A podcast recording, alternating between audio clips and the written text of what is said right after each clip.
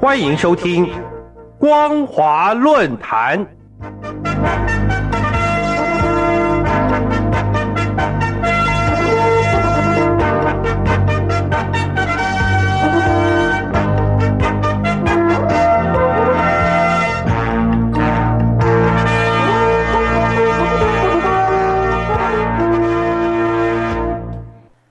各位听众朋友，大家好，欢迎收听今天的光华论坛，我是老谷。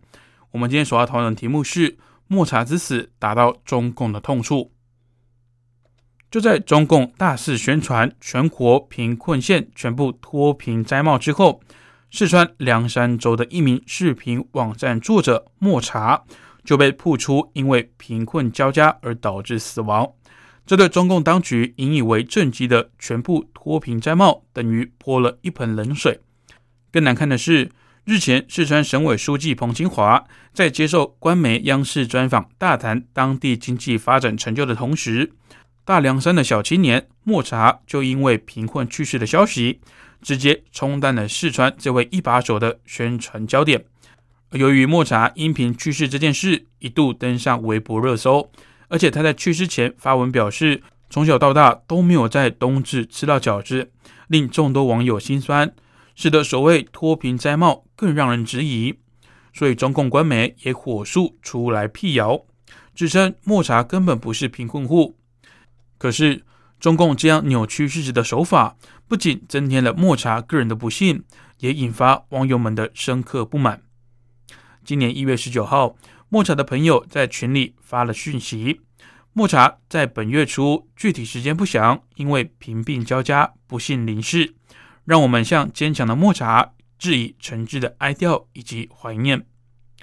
据莫察朋友说明，莫察早在去年八月三十号就早已经陷入了困境，当时他身体极度不适，医师建议要住院检查，但因为没有钱无法进行诊治，拖到今年的一月初离开人间。莫察家住在大凉山，高中时学习成绩不错，但为了医治生病的奶奶，原本就贫困的莫察家就开始了债台高筑，最终奶奶还是不幸离世。莫察父母因为无力还债，也被迫离家躲债，这也使得莫察必须要独自在贫困中求生路。而为了生存，莫察曾经去成都当过装线工，每个月有八百块钱的工资，除了支付房租之外，剩下的三百块钱是莫察每个月的生活费。这段期间，有一顿没一顿成为莫察的生活常态。因为长期的饥饿，莫察严重营养不良，更患上了严重的胃病。后来他在网络上动态里也多次的表示，胃痛相当难受，甚至有时候会疼到睡不着。莫察因为身体因素无法找到足以安稳过日子的工作，在友人的建议下，莫察开始做虚拟主播。去年七月三十一号，他曾经在 B 站的动态上表示，没想到不知不觉已经一百粉丝了，这是好的开始。而截至目前为止，他的粉丝数量也达到了五十八万，而且一直在上涨。这表示莫察是有一定才华的，如果给他一个适切的环境，必然可以开创美好的人生。而去年二月二十九号，莫察也在动态里写道，我老就想吃草莓了，最近被病痛折磨的吃什么都吐什么，然后特别想吃草莓，可惜草莓真的太贵了。而在这个动态的前一周，莫察还表示，看动态全都在吃饺子，可是我从小到大都没有在冬至吃过饺子，第一次知道有这样的习俗。这就表示莫察的一生实在太不幸了，难怪在他去世之后，朋友纷纷留言说，莫察，希望你能够在另一个世界吃到最甜的草莓，吃上最好吃的饺子，过了大寒也记得穿棉衣棉裤，别着凉了。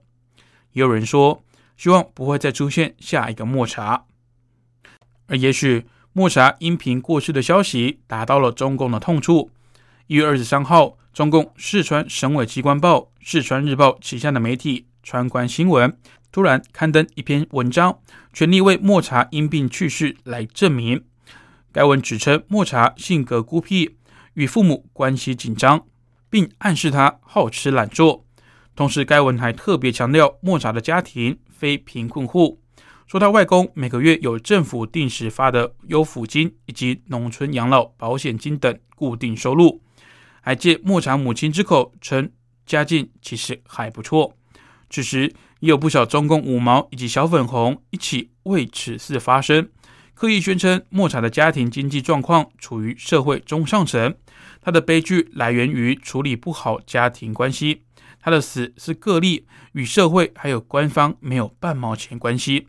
官媒与五毛这种论调立刻引起了网民的愤怒，就有网民发文质疑表示，莫茶自己凑钱做手术变成了父亲出钱做手术，莫茶为了生存做着别人不愿意做的工作，变成了好吃懒做，真的是对媒体太失望了。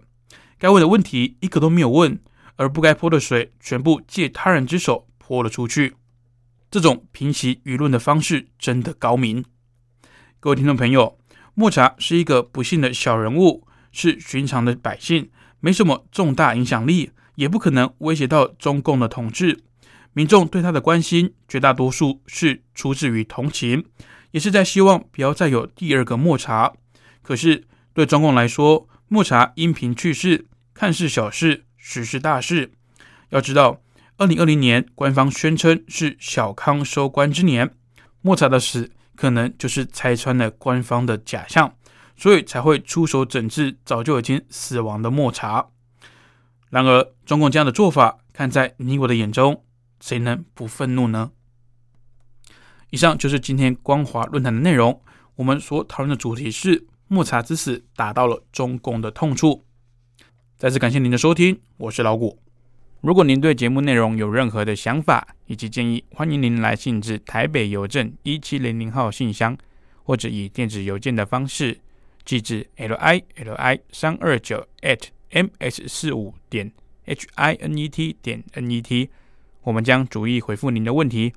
再次感谢您收听光华之声，这里是光华论坛，我们再会。Sunday, Monday, Tuesday, Wednesday, Thursday, Friday, Saturday， 对你有一点想念，放心里面。Sunday, Monday, Tuesday。 听众朋友，你们好。我是宇恒，深呼吸，你会发现 everything's fine。 收听光华之声的节目，你也可以找到 Happy Day 的理由。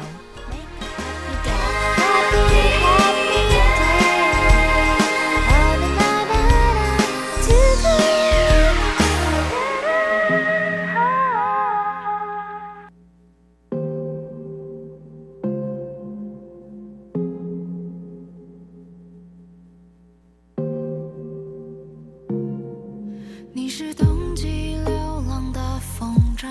飘向天空，留下寒冷。